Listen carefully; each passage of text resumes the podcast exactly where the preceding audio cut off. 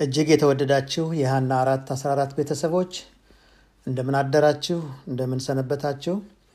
የዘላለም አምላክ እግዚአብሔር በምሕረቱና በቸርነቱ ጠብቆ እነሆ ደግሞ ዛሬ በሕይወት እንድንቆም ስለረዳን ስሙን እንባርካለን።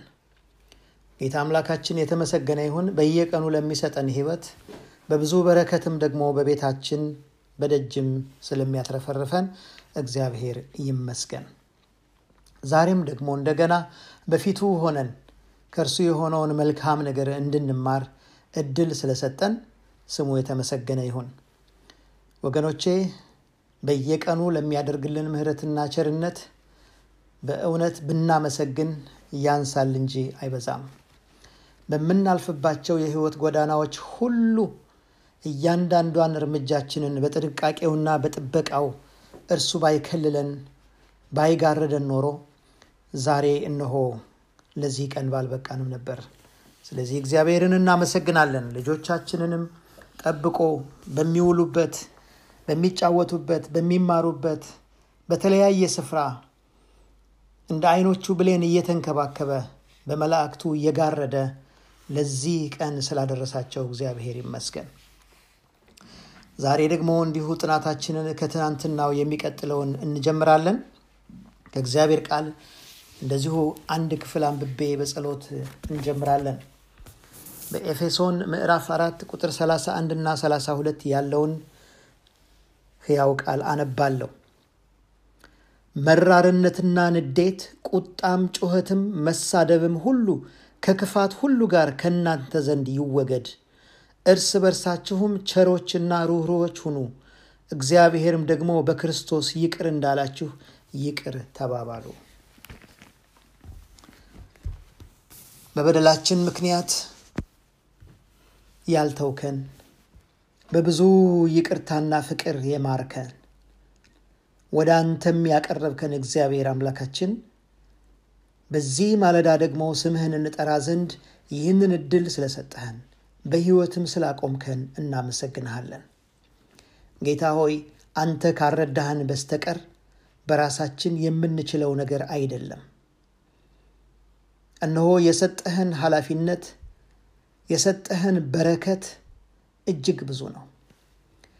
በዚህ በረከት ላይ ስትሾመን እግዚአብሔር ሆይ አንተ እንደምትወደው አንተ እንደምትሻው ሆነን እንድንገኝ በተለየ ሁኔታ ልጆቻችንን አንተ ላሰብክላቸው አንተ ላለምክላቸው ሰማያዊ መንግሥት የዘላለም ክብር ማብቃት የምንችልበትን መሰረት እንድንጥል አንተ አስቀድመህ እኛን እንድታስተምረን ራሳችንንም ለአንተ ማስገዛት እንድንችል እንድትረዳን እንለምንሃለን። በእውነት ያለ ጸጋህ እርዳታ አንድ ነገር ማድረግ አንችልምና ዛሬ ጌታ ሆይ እንለምንሃለን። በውስጣችን ያለውን እኛ በራሳችን ልንቆርጠው ልናስወግደው ያልቻልነውን ክፉውን መራራ ስር ከሕይወታችን ነቅለህ እንድትጥልልን እንለምንሃለን። በቃልህ በዚህ ሰዓት እንደሰማ ነው ንዴትን፣ ቁጣን፣ መራርነትን አስወግደን ቸሮችና ሩኅሩኆች እርስ በርሳችን እንድንሆን ለልጆቻችንም እንድንሆን እግዚአብሔር ሆይ እንድትረዳን እንለምንሃለን። በዚህ ማለዳ ደግሞ ቃልህን ባርክልን። ወገኖቼን በዚህ በተለያየ ስፍራ የሚገኙትን ሁሉ ባሉበት ሁኔታ እንድትገናኛቸውና ለልባቸው ሹክ እንድትላቸው መንፈስ ቅዱስ ሆይ በዚህ ሰዓት እጋብዝሃለሁ። ጌታ ሆይ ተመስገን። ይህንን ደግሞ ስለምታደርግ አመሰግንሃለሁ። ጊዜያችንንና ሁኔታውን ሁሉ ተረከብ። በጌታ በኢየሱስ ክርስቶስ ስም አሜን።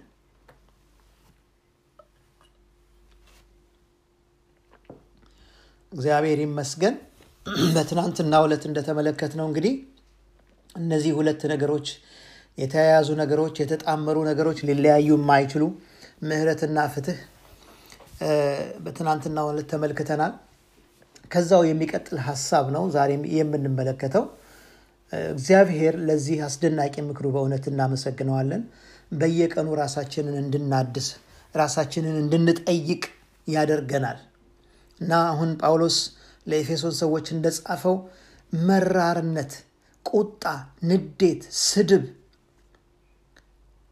እነዚህ ነገሮች በሕይወታችን እንዳይሰለጥኑ እግዚአብሔር እንዲረዳን አጥብቀን ልንጸልይ ይገባል። በተለይም ደግሞ ከልጆቻችን ጋር ካለው ግንኙነት ቀድሞ እናትና አባት፣ ባልና ሚስት እርስ በርሳችን እነዚህ ባህሪዎች እንዳይቆጣጠሩን፣ ነገር ግን እርስ በርሳችን ቸሮች፣ ሩህሩሆች፣ ገሮች እንድንሆን ለእርስ በርሳችን እንድናስብ እንድንመካከር ይቅር እንድንባባል በፍጹም ፍቅር እርስ በርሳችን ስንዋደድና ስንነጋገር ሁኔታችንንም እንዲያዩ ልጆቻችን እኛ አስቀድመን በዚህ በመልካሙ ሀሳብ መጠመድ እንደሚገባን የእግዚአብሔር ቃል ያስተምረናል እና ከውስጣችን እግዚአብሔር ቁጣን፣ ንዴትን፣ መራርነትን ቆርጦ እንዲጥልልን በየጊዜው ልንጸልይ ይገባል።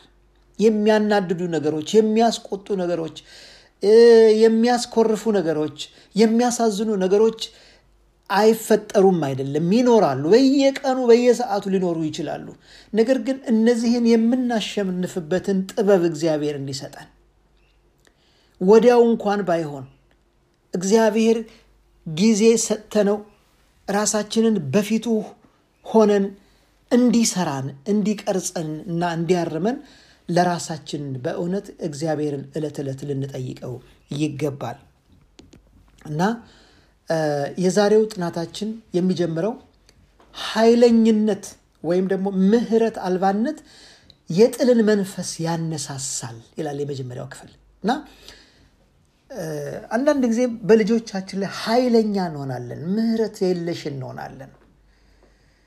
ማስገደድ ብቻ ነው የሚታየን። በቃ ያንን መልካሙን ነገር እንዲይዙልን ለነሱ ብለን እንደሆነ መቼም ግልጽ ነው እናውቃለን። ነገር ግን ያንን መልካም ነገር የምንመኘውን ወይም እግዚአብሔር የሚመኘው ይሄ ነው ብለን የምናስበውን ነገር እንዲፈጽሙ እንዲያከናውኑ በኃይል በግዳጅ ለመጫን እንሞክራለን።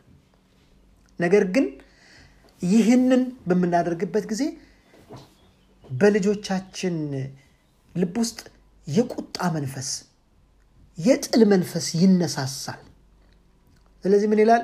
ለኮስታራ ወላጆች የተሰጠ ምክር ከፍቅር ጋር ያልተዋሃደ ጥብቅነትና ፍትህ ልጆቻችሁን ትክክለኛውን ነገር ወደ ማድረግ አይመራቸውም።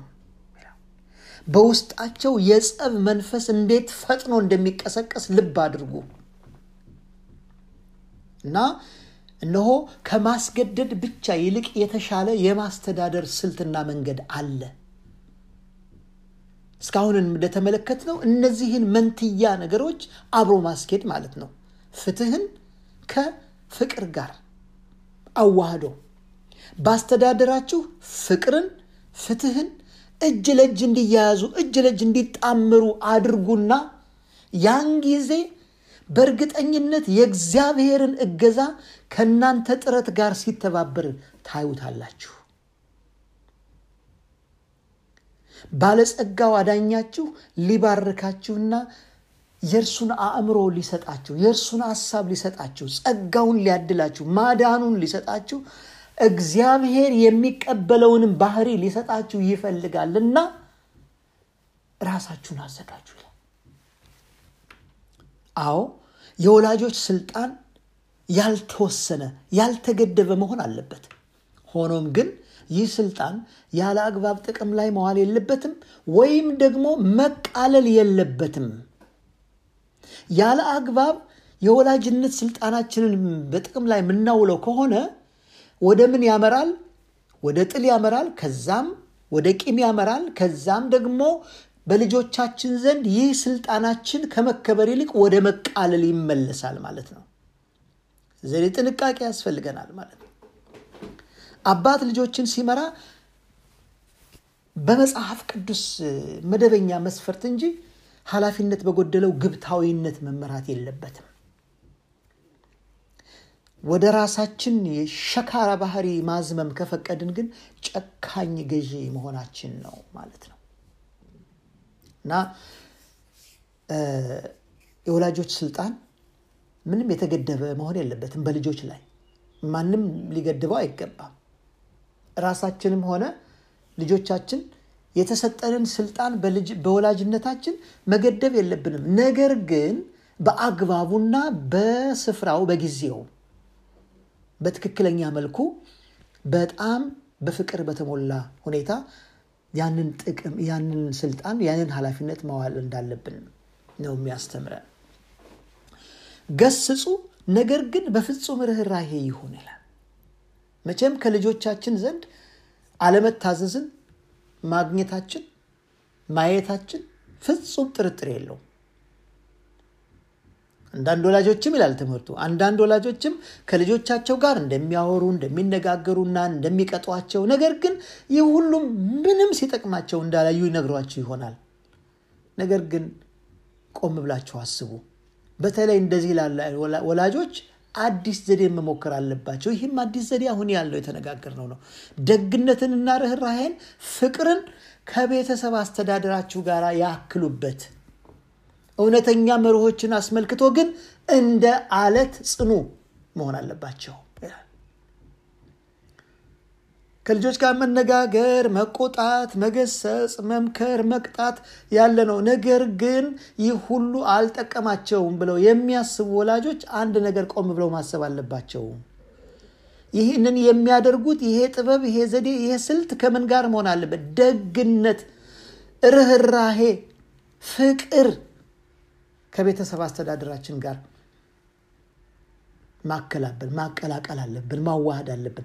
አንዳንድ ጊዜ ራሳችሁን ታዝባችሁ ከሆነ እንደኔ ከሆናችሁ ከራሴ ልጆች ይልቅ ለሌሎች ሰዎች ልጆች የማሳየው ትህትና፣ ፍቅር፣ ርኅራሄና አቀባበል የሚበልጥበት ጊዜ አለ።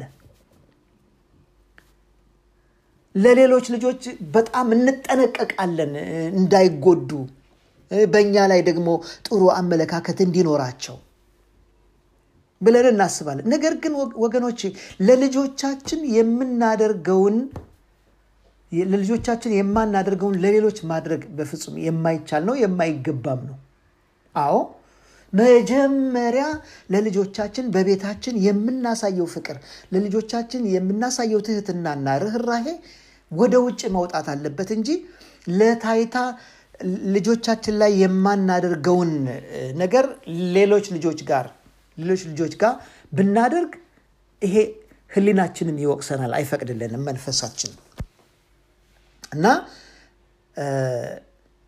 መገሰጽ ተገቢ ነው፣ ግን ከርኅራሄና ከፍቅር ከፍጹም ፍቅር ጋር መሆን አለበት።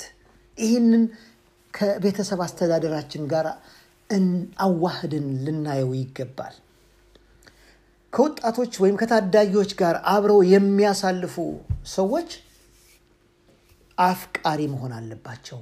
ሩህሩህና አዛኝ፣ ትሑታንና ማራኪዎች ወይም ደግሞ ጓደኛ መሆን አለባቸው እንጂ ጨካኝ ሊሆኑ አይገባም ይላል።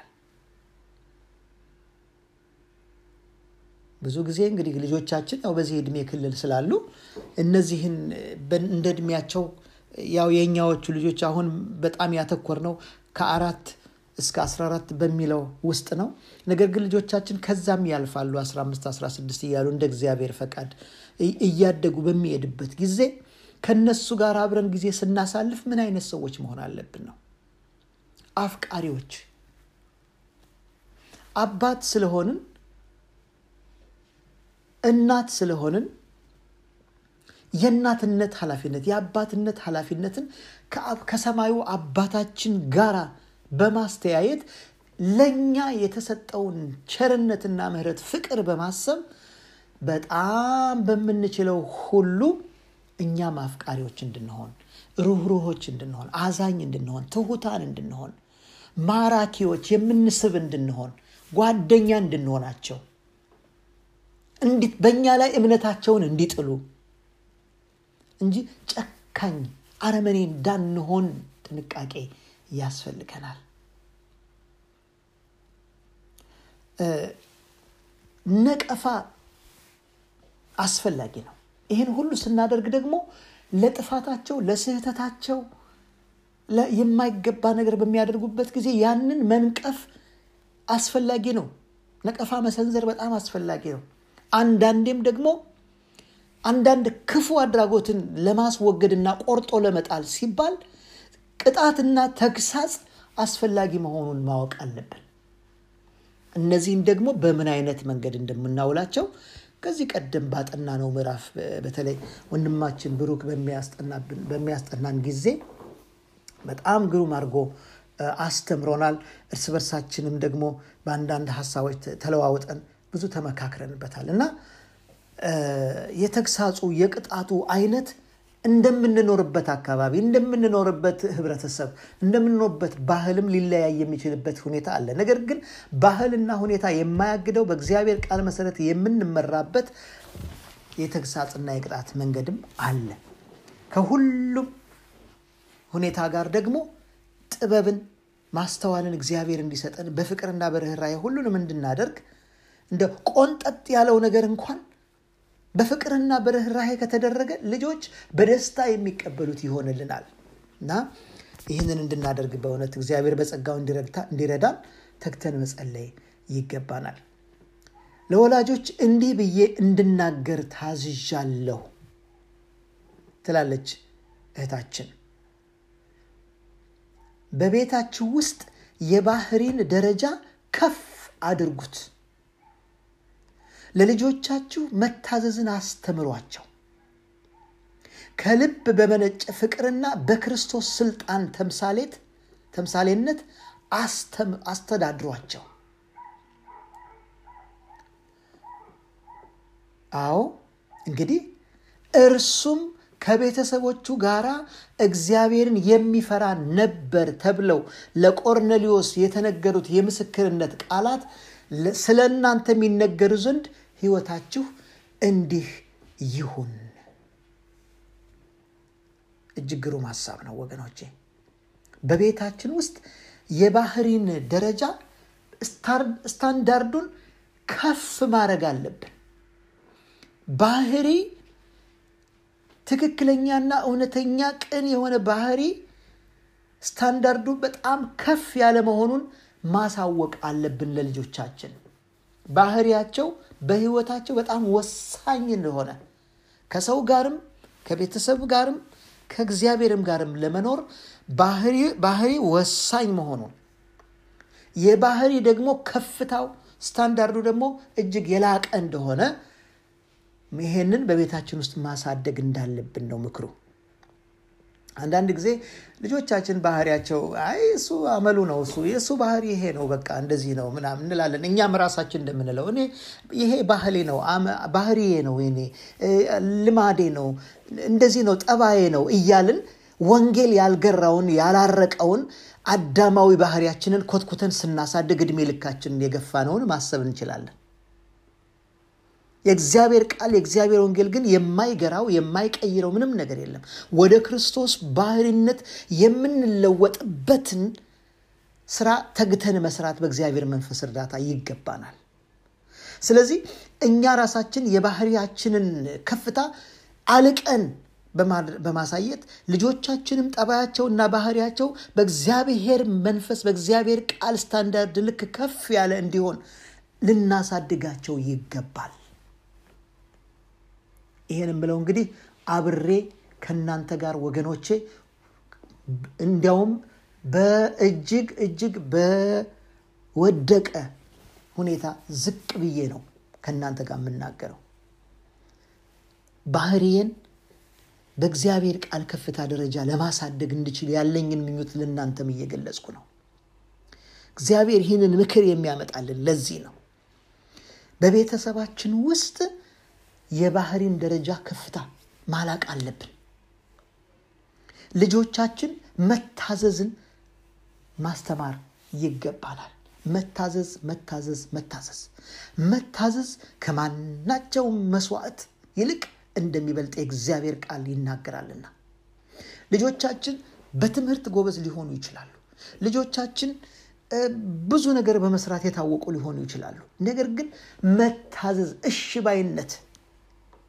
ዳዊት እኮ የሚለው በእሽታ መንፈስ ደግፈኝ ነው የሚለው። ቅን ልብን በውስጤ ንጹሕ ልብን ፍጠርልኝ፣ በእሽታ መንፈስ ደግፈኝ ይላል እና ልጆቻችን በእሽታ በመታዘዝ መንፈስ እንዲደገፉ ከልብ በመነጨ ፍቅር በክርስቶስ ስልጣን ተምሳሌነት አሳድጓቸው ይለናል የእግዚአብሔር መንፈስ ዛሬ።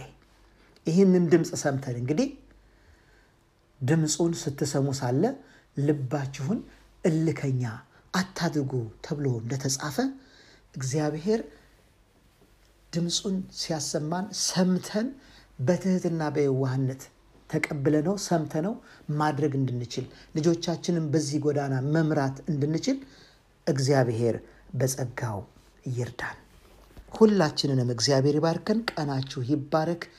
ጌታ ይባርካችሁ። ሰላም ዋሉ።